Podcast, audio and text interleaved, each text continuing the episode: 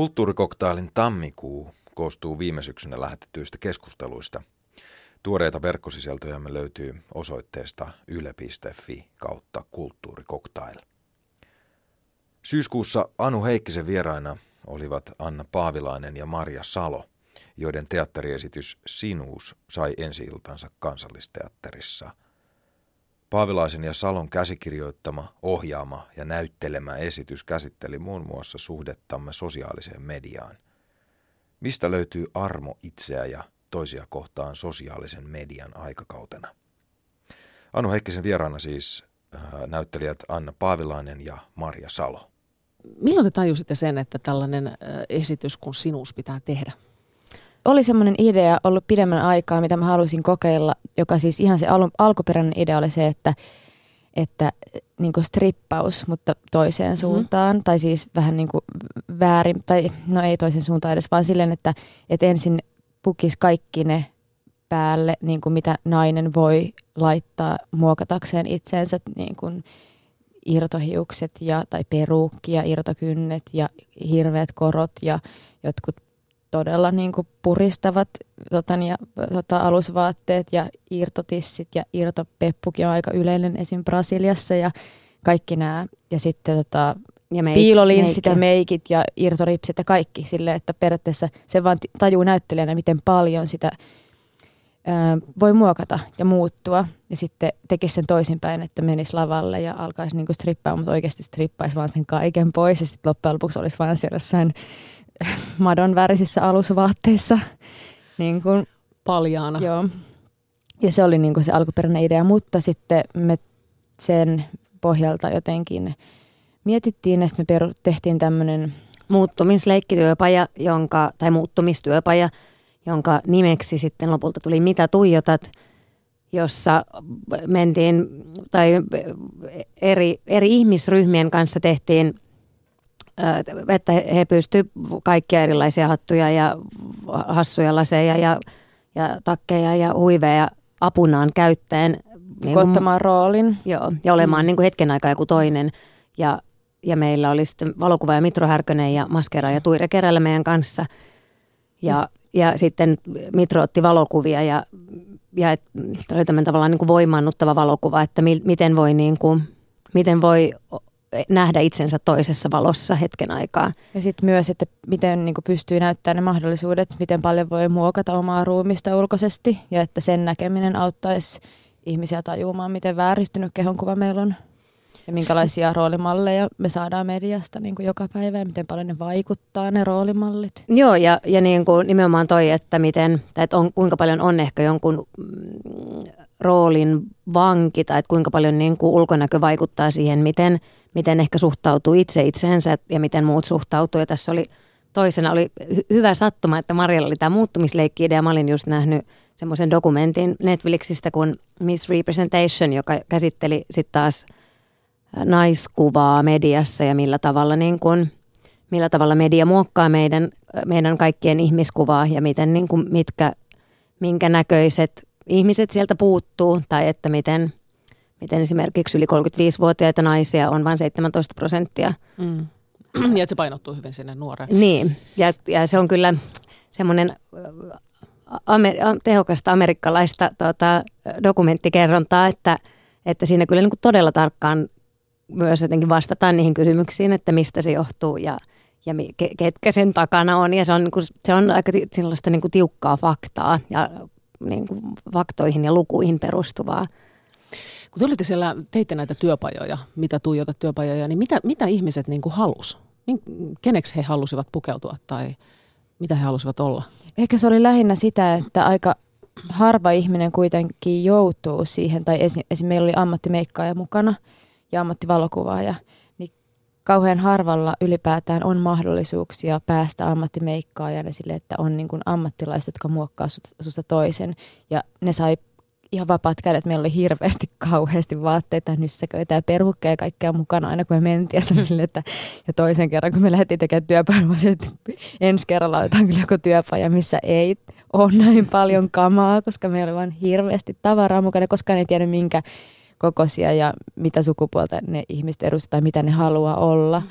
niin kuin, että oli vaan niin kuin kaikki se, ne mahdollisuudet, niin mahdollisimman paljon tavaraa mukana, että ihmisillä olisi varaa valita. Mitä siellä tuli sitten? No se tuntui melkein ehkä vielä tuohon edelliseen kysymykseen, että et, et sitten oli niin kuin, työ, se oli joillekin työpaikka tai että oli joku hoitolaitos tai sitten oli, just me oltiin vaikka lava, lavaklubilla kansallisteatterissa, että oli niin kuin joku kaveriporukka, joka, joka tuli, niin se, joka niin kuin silloin siinä itse hetkessä tuntui jotenkin isoimmalta ja niin kuin kivimmältä asialta oli, että, että ne näki niin kuin toisensa erinäköisinä tai että siinä oli jotain niin kuin hauskaa, että, että on ihmiset, joita on nähnyt niin kuin vuodesta, vuodesta toiseen, sama, tottunut näkemään ne jonkinlaisena, niin sitten se niin kuin riemu, kun joku laittaa jonkun hassun perukin tai näytti Ozzy Osbourneilta tai mitä hyvänsä, niin kaikki vaan kattaa siellä niin kuin mahat kippurassa. Niin ja myös se, että, että saa yhtäkkiä antaa luvan aikuisille leikkiä tai niin kuin pyytää ne leikkimään sitten me ei ole ihan tajuttu sitä, miten vahva se on ja miten niin kuin, me ei oltu varmoja siitä, että haluatko ihmiset lähteä siihen mukaan, mutta se toimi tosi hyvin se konsepti. Niin ihmisillä oli varmaan jonkunlainen ajatus, että kun he tulee sinne, mm. niin he sitten niin kuin ovat valmiita tai alttiita siihen tai semmoiselle jonkunlaiselle muutokselle tai niin. leikille. Sitten me tehtiin vielä silleen, että me vietiin ne uudet hahmot, periaatteessa ne hahmot, mitä syntyi, niin me vietiin ne pimeeseen huoneeseen – ja sellainen ihan täysin pimeä huone, ettei näe yhtään mitään. Ja kysyttiin siellä kysymyksiä näiltä uusilta hahmoilta. Ja sitten siinä vaiheessa siinä käy silleen, että kun kukaan ei enää näe sua, kukaan ei, sä et peilaa itseäsi kenenkään silmistä, etkä sä enää oikein muista, miltä se, se näytti, kun joku toinen on pukenut, ja meillä ei ollut peilejä siinä tilassa. Niin sitten loppujen lopuksi tuntuu, susta tuntuu siltä, että sä oot tosi piilossa – siellä takana, vaikka se kökötät siellä pimeässä huoneessa, niin yhtäkkiä se ihminen paljastuukin tosi paljon voimakkaammin sieltä. Mm. Se yhtäkkiä uskaltaakin olla, kun se on niin kuin mukamas piilossa. Uska, uskaltaako se olla siis oma itsensä? Joo, vai, kyllä. Vai, sieltä tuli ihan hirveästi, että ihmiset aukesi jotenkin ihan totaalisesti. Se oli niin kuin, tosi mm, voimakas kokemus kaikille, jotka oltiin siellä pimeässä huoneessa aina. Joo, ja sitten se oli joku, siinä oli niin vähän tehtävän tai tehtävän antona tai sen asian otsikkona ikään kuin mielikuvitusmatka minuun, niin sitten se, ja että siellä sai, sai valehdella vaikka kuinka paljon, niin sit se antoi myös se roolisen vapauden, että pyst, niin kuin ihmiset pysty puhumaan aika henkilökohtaisista ja tärkeistä asioista, mutta siinä oli niin kuin koko ajan se turva, että tämä myös voi olla, että on tämä roolihenkilö, joka puhuu tai että ei tarvinnut kertoa, onko se valetta vai ei, vai että mikä on se, onko se rooli vai ei. Miten paljon te käytitte sitten nyt tähän esitykseen sieltä, mm, sitä niin kuin mitä sieltä saitte niistä työpajoista? No ei, tieten, ei, ei mitään niin kuin tietenkään tarinoita tai ei niin kuin kenenkään yksittäisten ihmisten, ihmisten niin kuin asioita tuossa tossa todellakaan kerrota tuossa esityksessä. Että ehkä se oli, se oli enemmän tota, nimenomaan pohtimista, että olla joku toinen tai, tai tavoitella, tavoitella jonkun toisen, toisen niin kuin, tai nähdä toisen silmin. Niin. Mm. Mutta ei me käytetä niitä tarinoita, mutta me käytetään kyllä siitä pimeyttä hyväksemme, koska se oli tosi voimakas asia. Niin ja yritetään saada mm. myös esityksessä se katsoja myös niin kuin päärooliin siinä välillä. No tuossa esityksessä paljon, paljon läsnä ö, tykkäykset ja, ja seuraajat ja niiden janoja tavallaan se sellainen, että nähkää minut tietynlaisena ja tykätkää, tykätkää minusta. Ää, tässä on kaksi päähenkilöä, tässä on ää, Didi ja Koko, jotka sitten niin kun, he, he päättää perustaa blogin ja, ja sitten he niin kun, haluavat tietenkin totta kai paljon seuraajia ja tykkäyksiä. Mm. Ja sitten tätä prosessia ikään kuin te sitten niin kuin puratte auki, että mitä, mitä tunteita ja mitä ajatuksia se niin kuin herättää mitä te kävitte itse silloin? Mitä, mitä keloja te kävitte, kun te teitte tätä esitystä niin, äh, näistä tykkäyksistä ja seuraajista ja muista? No mä, mä oon äh, itse aika paljon sosiaalisessa mediassa ja niin kuin tykkään olla, tai olla siellä. Ja mä jotenkin, mä en jotenkin osaa ajatella, että se, että totta kai ehkä nyt niin kuin sosiaalisen median myötä – se, se tulee enemmän näkyväksi, mutta että tavallaan kaikki tykkääminen tai kiinnostavana oleminen tai itsensä brändääminen, niin se, niin kuin, että se on tässä ajassa muutenkin, että se ei ole silleen, että okei paha Facebook tai paha Instagram, että jos on sieltä pois, niin sitten ikään kuin, tai niissä on myös mm, paljon hyviä, hyviä puolia. Facebookissa, Instagramissa, Twitterissä en ole kyllä, mutta, mutta että se niin kuin kertoo yhtä lailla, että ehkä mua niin kuin vähän ärsyttää se, että, että se, niin kuin, se irrotettaisiin, että se ikään kuin ei ole ihmisyyttä, tai että sitä pidetään niin kuin pinnallisena ja tyhmänä asiana, että, että haluaa seuraajia tai ha, haluaa tykkäyksiä, tai että, että se niin kuin, tämänhetkinen maailma on mun mielestä sellainen, että, että se että jotenkin pitää olla kiinnostava ja se tietysti on tosi välillä ahdistavaa ja huo, huohotuttavaa. Mutta ehkä niin kuin sen asian, että ehkä sitä haluaisi myös tutkia, että se ei ole niin, kuin niin yksinkertainen, yksilitteinen asia, että, että okei, niin kuin tyhmät ja pinnalliset haluaa tykkäyksiä tai että joo, mm. vaan... Mm. Niin, eikä se, niin just, että se ei ole mikään mustavalkoinen hyvä, paha. paha. Mutta mitä, mitä sä niin kuin huomasit sä itsessä jotain muutoksia, tai minkälaisia havaintoja sä teit itsestäsi ja sun omasta niin kuin, äh, käyttäytymisestä sosiaalisessa mediassa? Musta tuntuu, että me vaan tuon prosessin aikana vaan niin kuin enemmän, mä ainakin silleen imin kaikki maailman vlogit ja kaikki, niin kuin, että mä olin siellä koko ajan netissä silleen, että musta tuntuu, että mulla on niin kuin silmät kipeät sen takia, että, että mä oon niin paljon ollut koneen äärellä, että nyt kun tämä ensi on ohi, niin mä toivon, että mun ei tarvi mennä viikkoon nettiin. Tai että jos pystyisi, mä en tiedä onko se mahdollista, mutta, mutta joku semmoinen, että ah, mä, mun ei tarvii nyt katsoa, että mitä tapahtuu. Tai mun ei tarvi niinku jotenkin päivittää itselleni tai olla jotenkin tietoinen siitä ajassa kiinni. Ajassa kiinni niin. Mutta tuliko sieltä jotain sellaisia, niin kuin, sellaisia oivalluksia siitä, että, että mitä se tekee ihmiselle, kun sä altistat itsesi äh, niin kuin omana itsenäsi tai, tai jonkunlaisena niin kuin brändinä tavallaan sit kaikkien arvosteltavaksi. Mitä siinä tapahtuu? No onhan se tosi hurjaa, että kun katsoo vaikka seuraa noita vlogeja, mitä ihmiset tekee ja sitten nuoret tytöt, tosi nuoret tytöt tekee, mutta sitten niin että kertoo omasta elämästä ja kertoo tosi auki kaiken, että mitä niille kuuluu ja mitä niillä on tapahtunut ja niin kuin, että ne periaatteessa on niin kuin ihan täysin avoin päiväkirja. Mutta sitten siinä on joku semmoinen, mikä on mun mielestä ihanaa,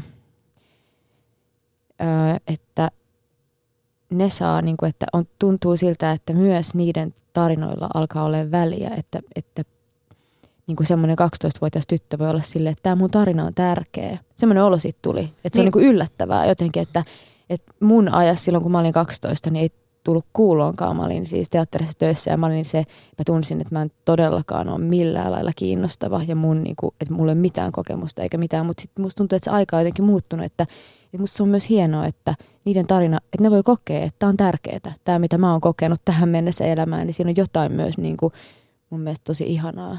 Niin ja toi, ja toi niin kuin, tai mä ainakin ajattelen, että internet on sananvapauden kannalta hyvä asia ja että, että on nimenomaan se ei ole, tai että kaikki, kaikki saa kertoa niitä tarinoita ja se niin kuin,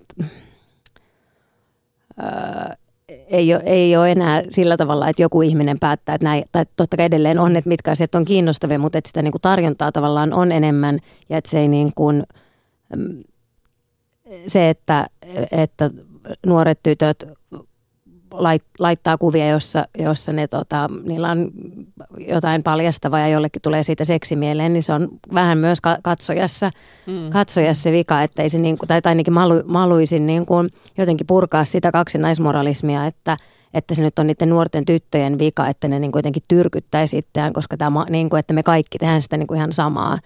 Ja, ja sillä niin kuin samalla ihomäärällä mainostetaan kaikkea, me nähdään koko ajan tosi paljon – mainoksissa paljasta ihoa, niin se on niin kuin hassua se kaksinaismoralismi, että sitten yhtäkkiä se, että joku tyttö, joka ottaa itsestään kuvan, niin sit se on, niin kuin, se on nyt yhtäkkiä väärin. Mm. Mutta sitten jos joku toinen ottaa, joku hi- hyvä mainostoimisto ottaa sen ja myy sille jotain, niin sitten se on niin kuin ok. Se on vaikea juttu, koska tietyllä tavalla mi- pitäisikö sen 12-vuotiaan tytön tietää ja sanoo niin kuin olla vastaan sille maailmalle, jonka se näkee ympärillään, että joka paikassa on vaan kuvia niin kuin kauniista naisista ja niin kuin paljastavia kuvia, niin sehän vaan niin kuin monistaa sitä kuvastoa. Sitten tulee semmoinen olo sille, että näin mut halutaan nähdä. Mm.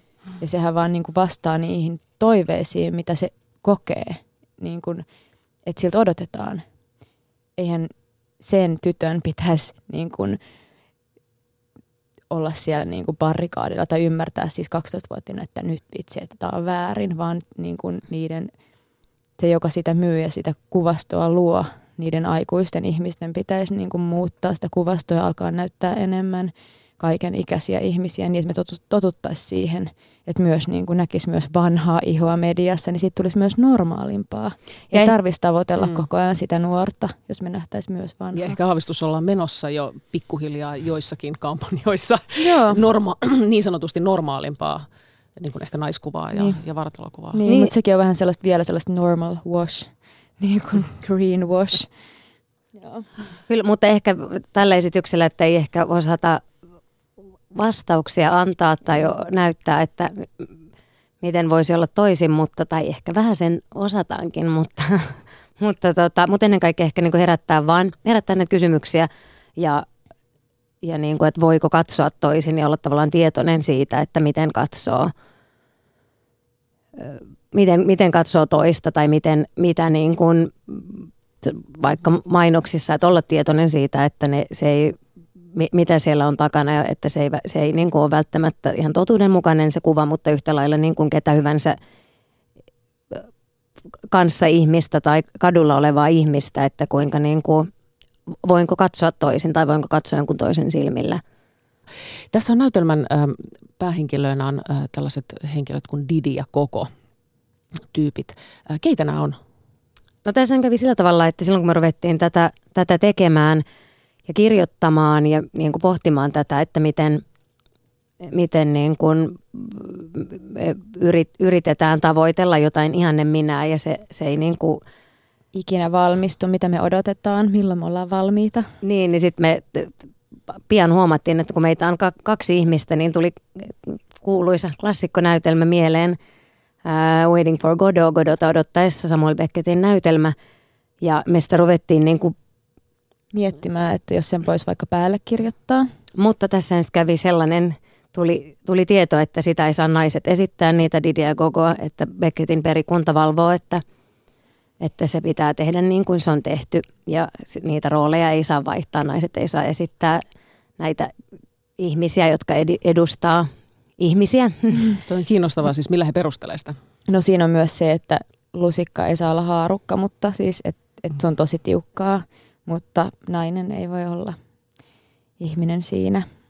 No näistä tuli kuitenkin sitten teidän näytelmän päähenkilöitä näistä Didistä niin. ja kokosta. No me tehtiin siitä sitten, me, meidän piti sitten kirjoittaa oma näytelmä, kun ei Becketin näytelmää voitu tehdä, niin, niin ne on ehkä, me, ne on niin kuin, mä sanoisin, että ne on tämän nyky, nykyajan naisia, jotka rimpuilee, rimpuilee siinä niin kuin ristitulessa, että miten, miten, elää, miten elää tässä tämänhetkisessä maailmassa.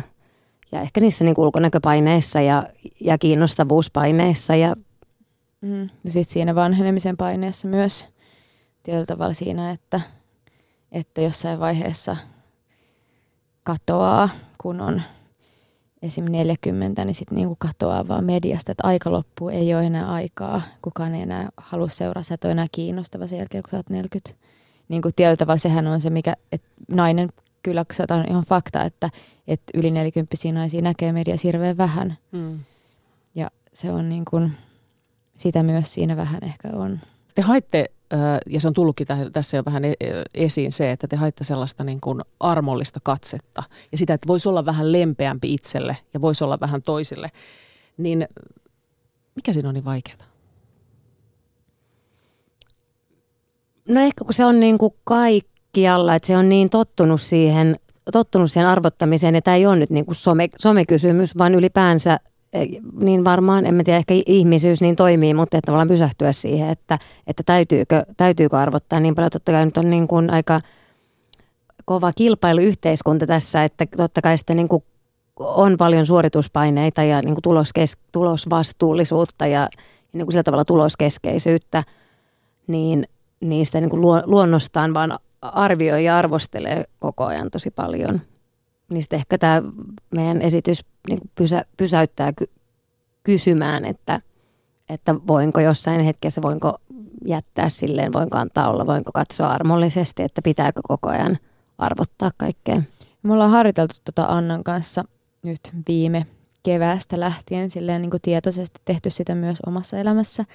Ja mä oon ainakin huomannut sen, että, että se on itse asiassa hirveän niin kuin hyvä kikka silleen saada ihmiset myös toimimaan paremmin sun kanssa, että jos jotenkin joku hiertää, niin jos sä vaan yhtäkkiä alat kääntää sitä siihen suuntaan enemmän, että yrittää vaan hyväksyä ja antaa niin kuin toisen olla, mikä se on, niin kuin tietoisesti silleen, vaikka se voisi ärsyttää itteensä, niin kuin että vaikka että koskee tai jotenkin niin kuin antaa sitä huomioon, eikä niin kuin mene poispäin, vaan menee kohti, niin yhtäkkiä siitä luottamuksesta, jostain siitä, niin se niin kuin alkaa, se ihminen avaa sulle paljon enemmän. Se niin kuin antaa, kun sä annat toiselle, niin sä saat takaisin.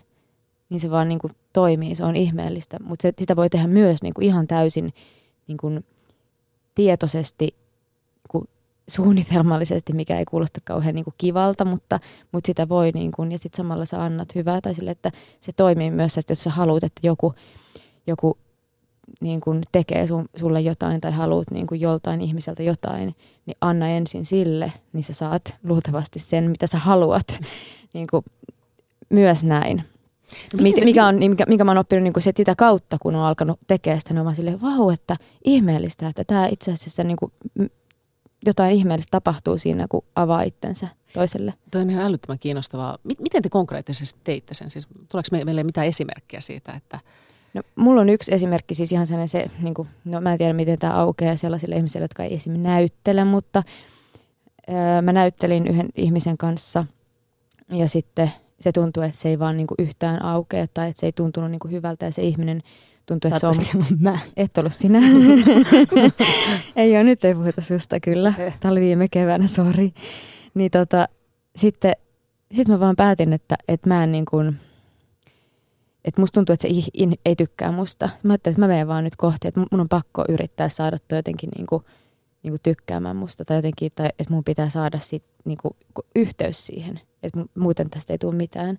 Niin sitten mä aloin tekemään sitä, että mä vaan sanoin, että vaikka mä menen vessaan ja samalla vaan sille hipasin olkapää tai sille, että, niin kuin, että, että niin kuin näyttää isom, isommalla eleellä, että kuulet sä mua tai jotenkin sille mm. tietoisesti, niin kuin, tai, tai kun puhuu, niin katsoo silmiin ja sitten kun hän puhuu, niin tietoisesti kuuntelee loppuun, niin kuin, että tekee sen ne asiat niin kuin tietoisesti, vaikka siinä on jotain välissä. Niin sitten yhtäkkiä se oli ihan mieletöntä, miten se aukesi ja sitten yhtäkkiä niin kuin se oli niin kuin ihan kuin semmoinen taikatemppu. Se vaan alkoi toimimaan. Se ihminen alkoi luottaa muhun. Siinä oli joku välissä, mitä se varmaan ajatteli, että, että mä en tykkää siitä tai jotain, mutta helposti meidän välissä on sellaisia asioita, mitä – on vaikea puhua ääneen, mutta jos sä näytät toiselle, että... Sanallistitteko te koskaan sitä? Puhuitteko te ei, siitä? mä en puhunut ainakaan tässä tapauksessa. Ei varmaan... Mä... Eikä sitä ehkä kannatakaan. Niin, tai ehkä se on, on niin kuin enemmän jotain semmoisia tavallaan mikrotekoja tai, tai sellaista jotain jonkun asian toistamista tai harjoittamista, että ehkä silloin ton, niin kuin armo, että voiko sitä armollista katsetta harjoitella ja että siinä ei niin kuin tarvii olla saman tien hyvä, vaan – vaan jotenkin se, että se mitä niin kuin tekee, tekee ja toistaa, niin se niin kuin alkaa luoda jälkeä maailmaan tai että olet sitä, mitä harjoitat, että, että tavallaan pienillä, pienillä teoilla, että, että tavallaan jos päivittäin, päivittäin harjoittaa armollista katsetta, niin se, se niin kuin polku alkaa muodostua. Niin ja se vahvistuu, koska, niin. koska jotenkin tässä ajassa, kun on niin vahvasti kuitenkin sellainen... Äh, ehkä jonkunlainen minäkeskeisyys ja minun tunteet, niin, niin sen katseen kääntäminen toiseen ja ulkopuolelle, niin mm. se, se on aika vaikeaa, ellei sitä just tee sille, että sitä säännöllisesti harjoittaa. Ja... Niin ehkä nimenomaan ton, että se ei, ei nimenomaan tarvi olla mestari hetkessä ja ei, niin kuin, en ole ainakaan mä mestari edelleenkään, mutta, mutta nimenomaan, että tavallaan pien, pienillä, pienillä harjoitteilla on jo paljon merkitystä. Ja sillä, että sanoo myös niitä asioita toiselle ääneen ja niin kuin kehuu ihmisiä, jos on kehuttavaa, suomalaiset tekee sitä liian vähän, niin semmoisella voi saada niin kuin ihan älyttömästi hyvää aikaan ympärilleen.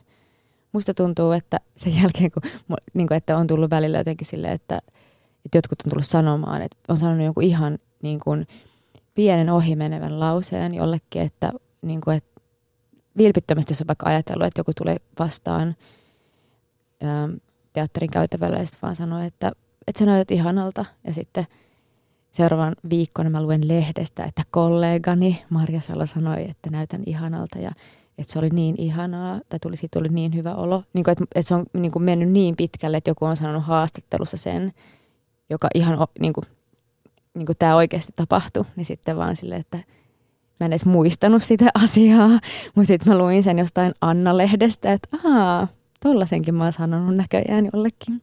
No mutta oliko tämä nyt tämän sun niin kuin armollisen katseen harjoitusten tulosta? No ei se ollut kyllä ehkä sitä. Silloin se ei ollut se, okay. ei nyt me mennään, mutta, mutta mä vaan tarkoitan sitä, että, että, että ehkä saattoi olla, mutta mä en tietoisesti silloin sitä ajatellut, että nyt sanon hänelle, että ei ollut mikään salajuoni silloin, vaan se oli vain ihan vilpitön asia, minkä sanoo, mutta se saattaa olla tulos siitä, että on alkanut sanoa asioita ääneen. Ja edellä Anu Heikkisen vieraana olivat Anna Paavilainen ja Maria Salo, joiden esitys, teatteriesitys Sinuus sai ensi iltansa kansallisteatterissa viime syyskuussa.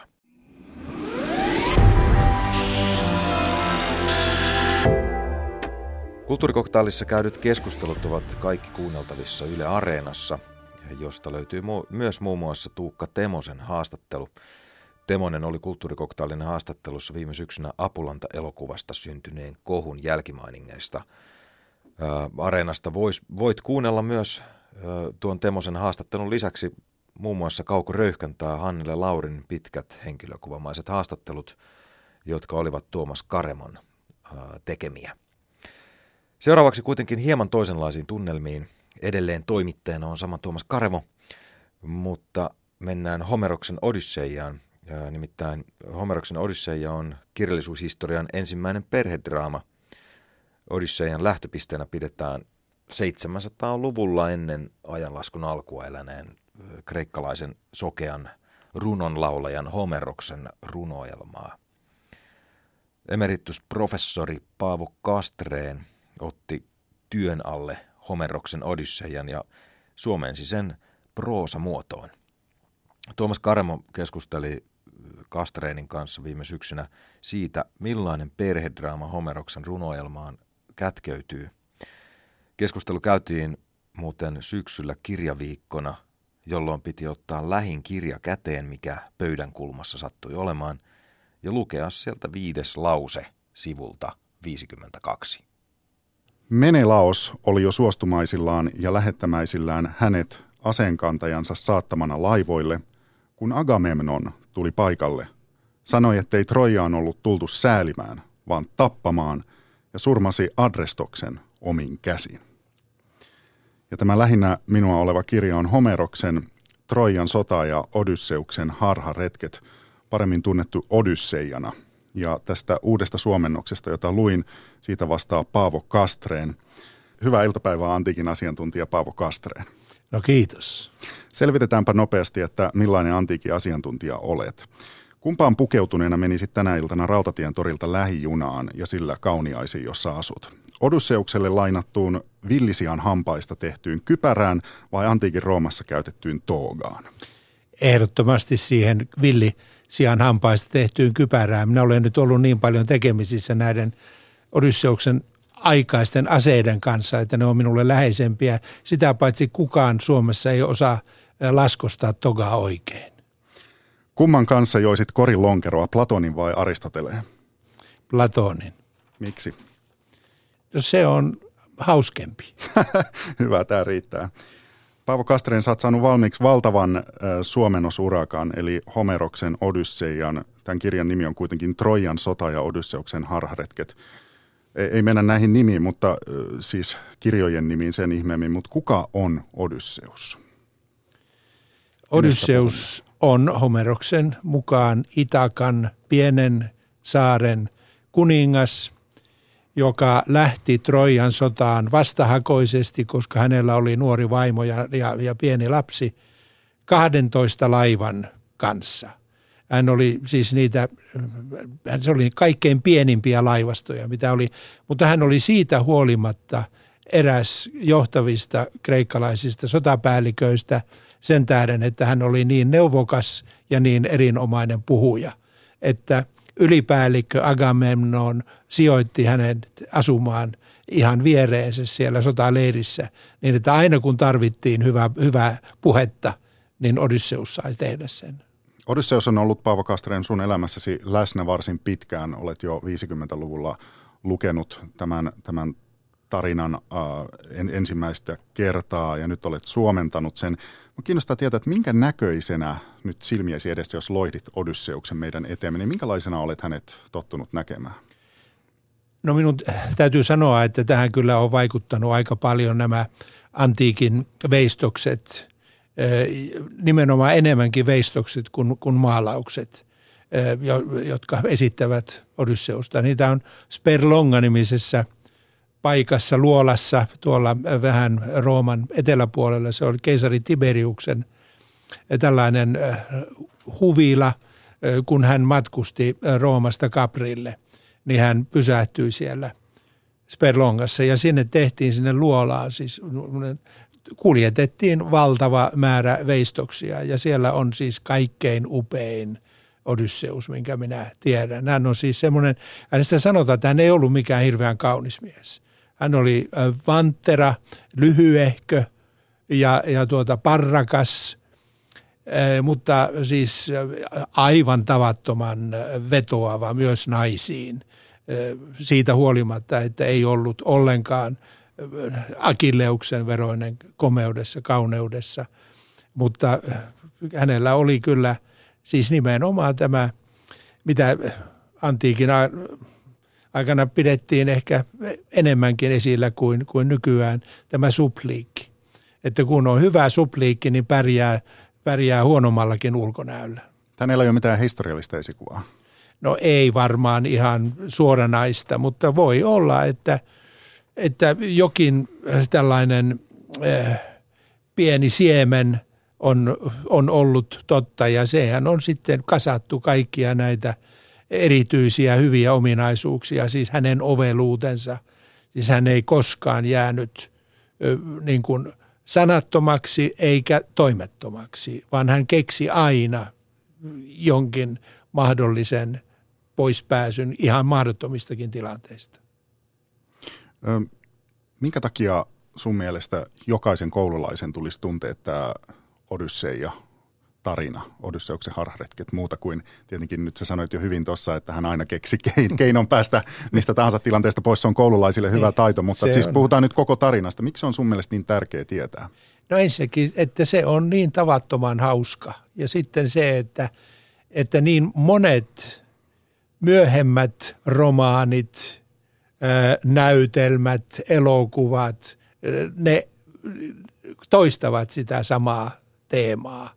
Niin se, olisi niin kuin, se on minusta aika mielenkiintoista olisi nähdä tämä alku vaihe kaikesta tästä kehityksestä. Että, ja, ja, ja siinä on kaikkea. Siinä on niin hirveän paljon erilaisia asioita – että varsinkin jos otetaan nämä molemmat epokset, sekä Ilias, joka kuvaa siis Trojan sotaa, että tämä Odysseja, niin, niin siinä on kyllä jokaiselle jotakin. Minä aion tässä ihan lähiaikoina puhua. Minä olen mukana semmoisessa ugrilaisessa klubissa, joka kokoontuu kerran kuussa. Minä aion puhua siellä Homeroksesta lääkäreille, sotilaille ja insinööreille – ja olisin voinut vielä, vielä monta muutakin valita. Sä sanoit tuossa, että on ihan selkeästi nähtävissä, niin kuin onkin myöhemmässä taidehistoriassa, että tätä Odysseian teemaa on toistettu ja toistettu ja toistettu. Mikä se teema on, mitä näet nyt myöhemmin tehdyissä taideteoksissa, että se on ihan selkeästi Odysseian mukaan tullut? No yksi teema. Niitä on monta. Siis voisi sanoa, että, että tämmöinen matkakertomus, se voisi olla. Ja, ja tuota, esimerkiksi Petroniuksen kirjoittama Trimalkion pidot, äh, sitä koko, koko teosta, josta Trimalkion pidot on osa, sitä on sanottu, että se on yksi Odysseja äh, mukaelma, joka, jota pidetään ensimmäisenä romaanina, mitä – mitä maailman kirjallisuudessa on. Ja sitten minä olen kyllä sitä mieltä, että, että Odysseia on ennen kaikkea se on perhedraama. Siis siinä kuvataan toisaalta Odysseuksen kotia, jossa häntä kaivataan, jossa ei oikein tiedetä, mitä tehdään ilman häntä, jossa ei tiedetä, onko hän elossa vai ei. Ja toisaalta kuvataan sitten Odysseusta itseään näillä mailla, vierailla mailla, jos hän ei oikein tiedä edes missä hän on. Hän ei tiedä, miten hän pääsisi takaisin kotiin. Hän koko ajan haluaa, koko ajan kaipaa perhettänsä kotiin, vaikka hänellä on siis niin uskomattomia houkutuksia siellä. Hänestä jopa kirkee ja Kalypso lupaavat tehdä hänestä kuolemattoman, jos hän jää heidän rakastajakseen sinne. Hän ei siitä huolimatta halua jäädä, vaan haluaa palata oman puolisonsa luo, vaikka sanoo, että kyllähän minä sen joudun myöntämään, että ei Penelope teille pärjää, teille kuolemattomille jumalattarille, mutta siitä huolimatta minä haluan kotiin. Että siis jonkinlainen perheraama, se on, se on niin kuin se, se ydin tässä, mutta sitten siinä on todella niin paljon muuta. Siinä on nämä käynti Manalassa esimerkiksi. Mitä Manalassa tapahtuu? Mitenkä ihmiset siellä kuole, kuolleet elävät? Se on niin parhaita kuvauksia siitä, miten kreikkalaiset kuvittelivat minkälaisia kuvittelivat kuoleman olevan ja kuoleman jälke, jälkeisen elämän. Siellä on ihan kaikkea. Paavo Kastanen, tämä on mielenkiintoinen pointti, tämä perhedraama, mihin mä oon törmännyt paljon vähemmän. Mä oon enemmän törmännyt, että miten Odysseja ja Odysseuksen harharetkiä on, on jotenkin, minkälaisena se on nähty, niin se on nähty enemmän tämmöisenä miespullistelun, egotrippailun, harhailun äh, tarinana – että onko mm. tätä perhedraamapuolta jotenkin sivuutettu, että sitä ei ole ihan tajuttu? En minä tiedä. Kyllä varmaan jotkut kirjallisuuden tutkijat ovat, ovat sen tajunneet, mutta siis niin kuin minä sanon, niin, niin on niin hirveän paljon muuta. Voidaan lähteä niin, niin eri näkökannoista liikkeelle, että voi olla, että sitä ei ole niin hirveän paljon korostettu – tätä, kyllä tuo mitä sanoit tuosta pullistelusta ja muuta, niin siinähän on siis se, että näiden harharetkien taustallahan on kauppiaiden ja merimiesten kertomukset noista tuntemattomista vesistä läntisellä välimerellä, jossa, jossa kreikkalaiset olivat kyllä kulkeneet, mutta jossa, joita ei tunnettu siis kunnolla, niin kuin he tunsivat omat veteensä jokaisen saaren ja – kun ne on, siellä vielä saaret on aika lähekkäin, niin että kun yhdeltä lähtee, niin toinen jo näkyy. Mutta silloin kun ollaan tuolla läntisellä välimerellä, niin näin ei ole. Mutta että siinä on vähän tätä merimiesten pullistelua, niin kuin silloin kun nyt modernina aikana, kun laivat vielä pysähtyivät satamissa, niin sanottiin, että merimiehellä on heila joka satamassa. Niin samalla tavalla ne kertoivat, nämä merimiehet myös – kokemuksistaan noissa vieraissa maissa, joissa ehkä naiset olivat helpommin saavutettavissa kuin kreikkalaisessa maailmassa, jossa ne olivat kovin suojattuja. Siis äh, vielä nyt äh, uudestaan pikkusen kertauksena. Äh, mihin tarkoitukseen tämä Odysseja sun käsityksen mukaan on äh, alun perin äh, kerrottu ja lopulta sitten kirjoitettu? Kuka sitä on kertonut ja keille ja missä tilanteissa? Sehän on kirjoitettu muistiin ehkä noin 700-luvulla ennen Kristusta siis, mutta se on hyvin vanha suullisena traditiona äh, säilynyt äh, tämmöisenä runoelmina säilynyt kertomus, joita oli tavattoman paljon ja joita esitettiin miesten – keskeisissä tämmöisissä juhlallisissa päivällistilaisuuksissa, jonneka kutsuttiin tällainen maksettu runonlaulaja, jota ihailtiin sitten yleensä tavattomasti, jossa oli, oli hyvä todella, ja joka, joka esitti näitä lauluja, siis säistäen itseänsä lyyralla. Ja nämä osanottajat, tilaisuuden osanottajat saattoivat esittää tälle laulajalle toivomuksen, mistä aiheesta he halusivat sen kertovan. Ja hänellä oli siis, hän, ne sanoivat nämä laulajat, että muusat, nämä runottareet, ovat opettaneet heille suuren määrän näitä, näitä runoelmia. Tarkoittaa sitä, että he ovat oppineet ne muilta runoilijoilta. Mutta siis antiikin kreikkalaiset eivät koskaan sano sitä näin, vaan siinä on aina tämä jumaluus tai muusa vähintään välissä – joko Apollo itse, Apollon itse, Jumala tai muusa on siinä välissä, joka, joka antaa tämän aiheen ja, ja kertoo, miten siitä, siitä pitää, pitää kertoa. Ja sitten he rupeavat laulamaan, ihan niin kuin meillä on Kalevalaa laulettu. Ja niillä on sitten niin kuin ne tietyt tapansa, millä tavalla se tarina etenee. Siellä on aina sellaisia jaksoja, jotka ovat niin kuin itsestään selviä tavallaan, jolloin runoilija voi miettiä, mitä hän seuraavaksi sanoo. Mutta siis jos nyt vähän dramatisoi, mihin mulla on aika paljon taipumusta, niin näitä on kerrottu eliittiin kuuluville miehille siinä samalla, kun he syövät ja juovat. Kyllä. Miesten tarinoita miehille. Kyllä mistä muuten vähän kertoo myös toi, kun mä ihan tämä nyt tämä viidenneltä, kymmeneltä, kahdennelta sivulta tämä viides virke, mikä on mm. nyt ollut sosiaalisessa mediassa tämmöinen juttu, että pitää ottaa, niin pelkästään jo siinä siis huomasi kyllä toki tämän miesmäisyyden siinä siis jo tässä ihan sinänsä hatusta temmatusta kohdassa, niin siinä Agamemnon tulee paikalle ja sanoo, että ei ole Trojaan tultu säälimään, vaan tappamaan ja tässä, surmaamaan omin Tässä käsin. on minulle muuten tuli mieleen silloin, kun Irakiin tulivat nämä yhdysvaltalaiset sotilaat. Mm-hmm. Ja toimittajat, jotkut fiksut toimittajat siellä kysyivät, että miten te aiotte säästää noita maailman historiallisia aarteita, joita tuolla museossa on. Mm. Niin minä itse kuulin, kun siellä upseeri sanoi, emme me ole tulleet tänne mitään säästämään, vaan tappamaan. Ihan sama asia kuin mikä tuolla.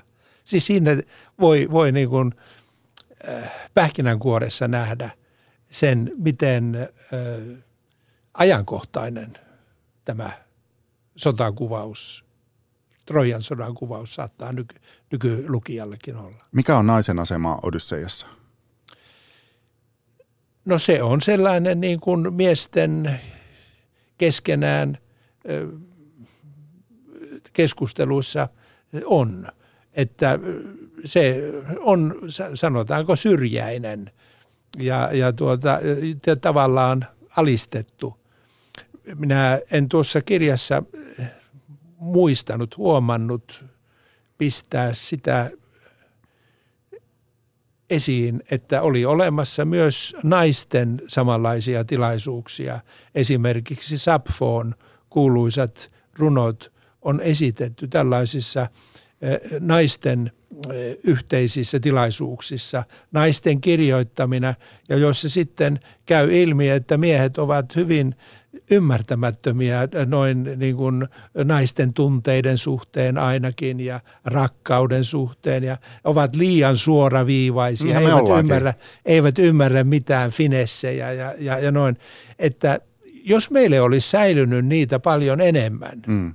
mutta kun myöhäisantiikin aikana papyrus, papyrukselle kirjoitettu kirjallisuus piti muuttaa pergamentille, koska se ei, se ei säilynyt ja papyrusta ei enää saatu, niin, niin tuota, munkin tekivät tämän siirtämisen.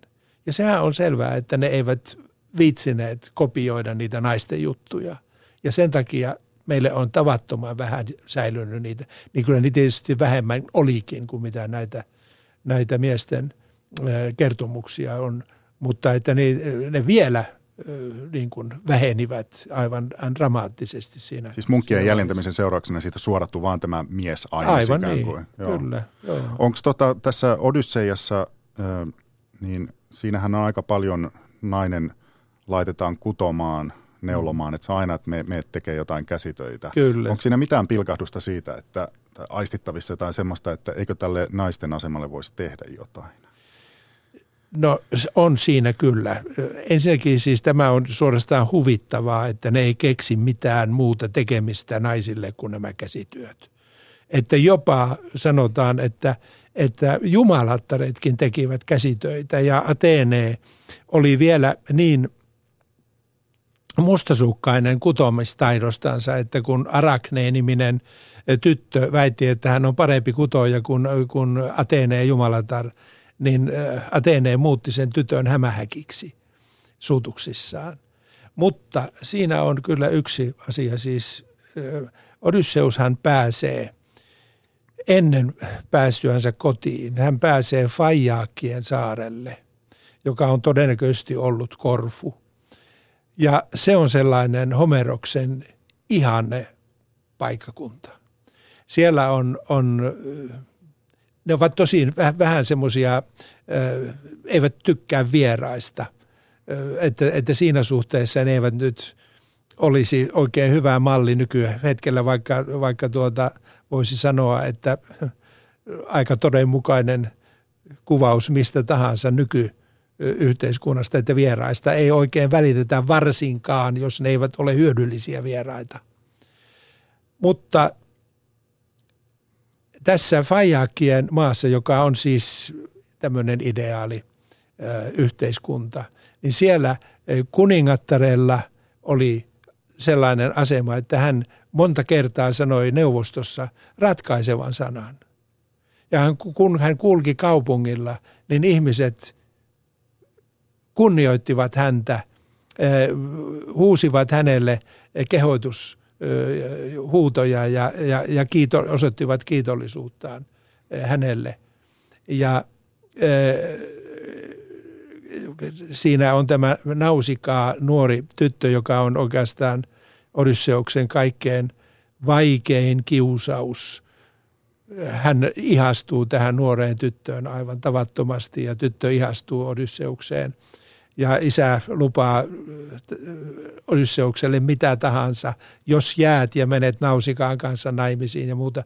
Siis tämä tyttö pystyy esiintymään itsenäisesti eh, ihan eri tavalla kuin kreikkalainen nainen sai esiintyä.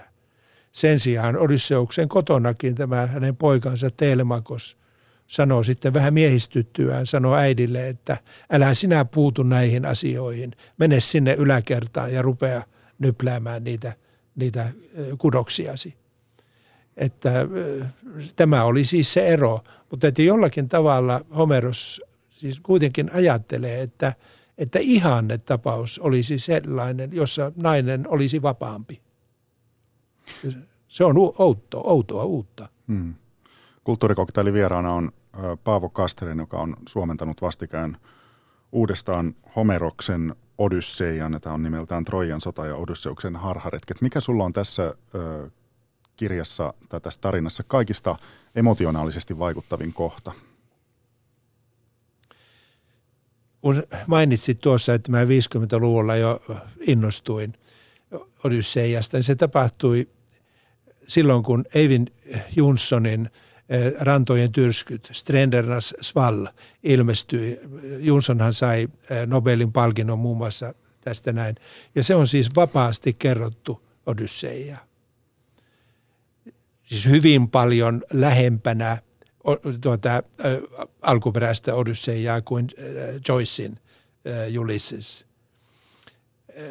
jossa pitää olla siis todella perillä asioista, että huomaa sen yhteyden – tässä se tarina kulkee niin kuin ihan, ihan samoja reittejä. Ja siinä nimenomaan tämä, kun Odysseus saapuu sinne Fajaakien saarelle. Mikä ja, siinä on niin vaikuttava? Ja tapaa tämän nuoren tytön, joka on palvelijattariensa kanssa pesemässä pyykkiä siellä rannalla. Odysseus on hirveän näköinen. Hän on monta päivää ollut ö, jonkun puukappaleen varassa meressä. Hän on siis suolan peittämä alaston kauhean, kauhean näköinen ruokkoamaton. Ja tämä tyttö kuitenkin ymmärtää, että tämä ei ole ihan tyhmä, mahdoton mies. Jaksaa kuunnella, mitä se sanoo. Ja kun, se, kun hän, Odysseus on sitten siivonnut itsensä, pessyt ja pukeutunut ja muuta, niin, niin, niin, niin tässä syntyy niin voimakas jotenkin semmoinen erottinen tunnelma ilman, että tapahtuisi mitään konkreettista. Vaan se tunnelma on ihan uskomaton.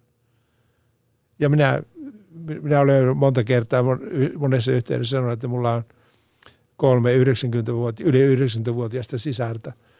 Ja, ja tuota, he ovat ihan samalla tavalla ihastuneet juuri tähän kohtaukseen.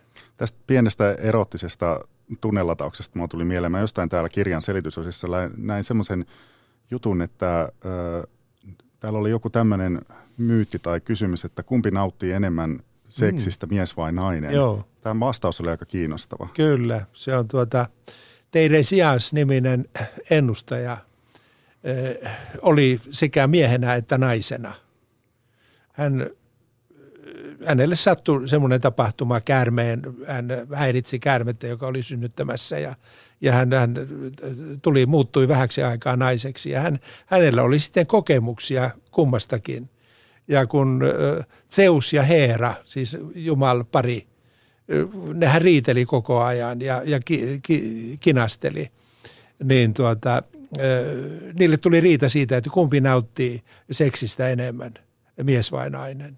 Ja kutsuttiin Teiresias paikalle ja häneltä kysyttiin ja, ja, ja Teiresias sanoi, että na, nainen yhdeksän kertaa enemmän kuin mies. Mistä tämä yhdeksän tulee? No se, se on pyhä luku. Mm. Se on kolme kertaa kolme, joka on, on, on myös pyhä luku että niillä on, ja, ja sitten taas kolme kertaa yhdeksän, 27, no kaikki nämä on pyhiä lukuja.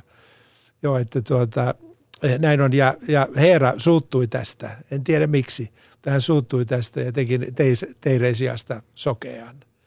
Mutta Zeus taas antoi hänelle sitten taidon ymmärtää lintujen puhetta. Me ollaan nyt harkoitu tätä Odysseja hirveän monesta suunnasta, on sotaa, perhedraamaa – erotiikkaakin, kaikenlaista. Mistä Paavo Kastanen sun mielestä se pohjimmiltaan siellä syvässä ytimessä kertoo? Kyllä se kertoo ihmisluonteista ja ihmissuhteista parhaimmillaan.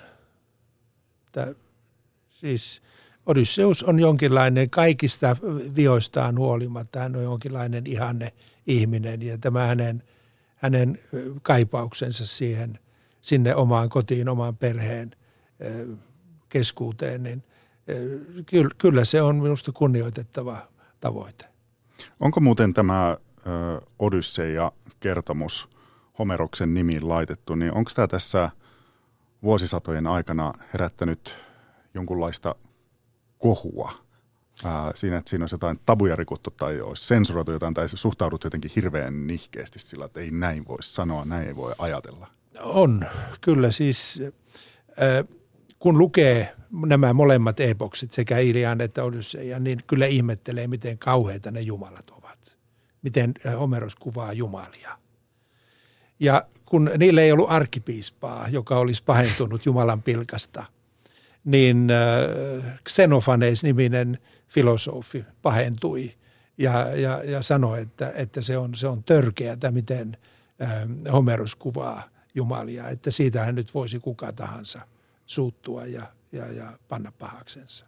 Että se oli kyllä jonkinlainen skandaali. Kiitoksia kovasti haastattelusta Homeroksen Odysseijan äh, suomentaja, uuden suomennoksen tekijä Paavo Kastreen. Hyvää viikonloppua sinulle. Kiitos, kiitos samoin ja edellä Tuomas Karmo haastatteli. Kulttuurikoktailin lähetyksissä Yle puheella kuullaan uusintoja nyt tammikuun ajan viime syksyltä. Tuoreita kulttuurikeskusteluja kuullaan taas sitten helmikuun alusta. Lisää kulttuurikoktailin sisältöjä löydät osoitteesta yle.fi kautta kulttuurikoktail. Minä olen Sampo Mäkelä. Oikein hyvää viikonloppua.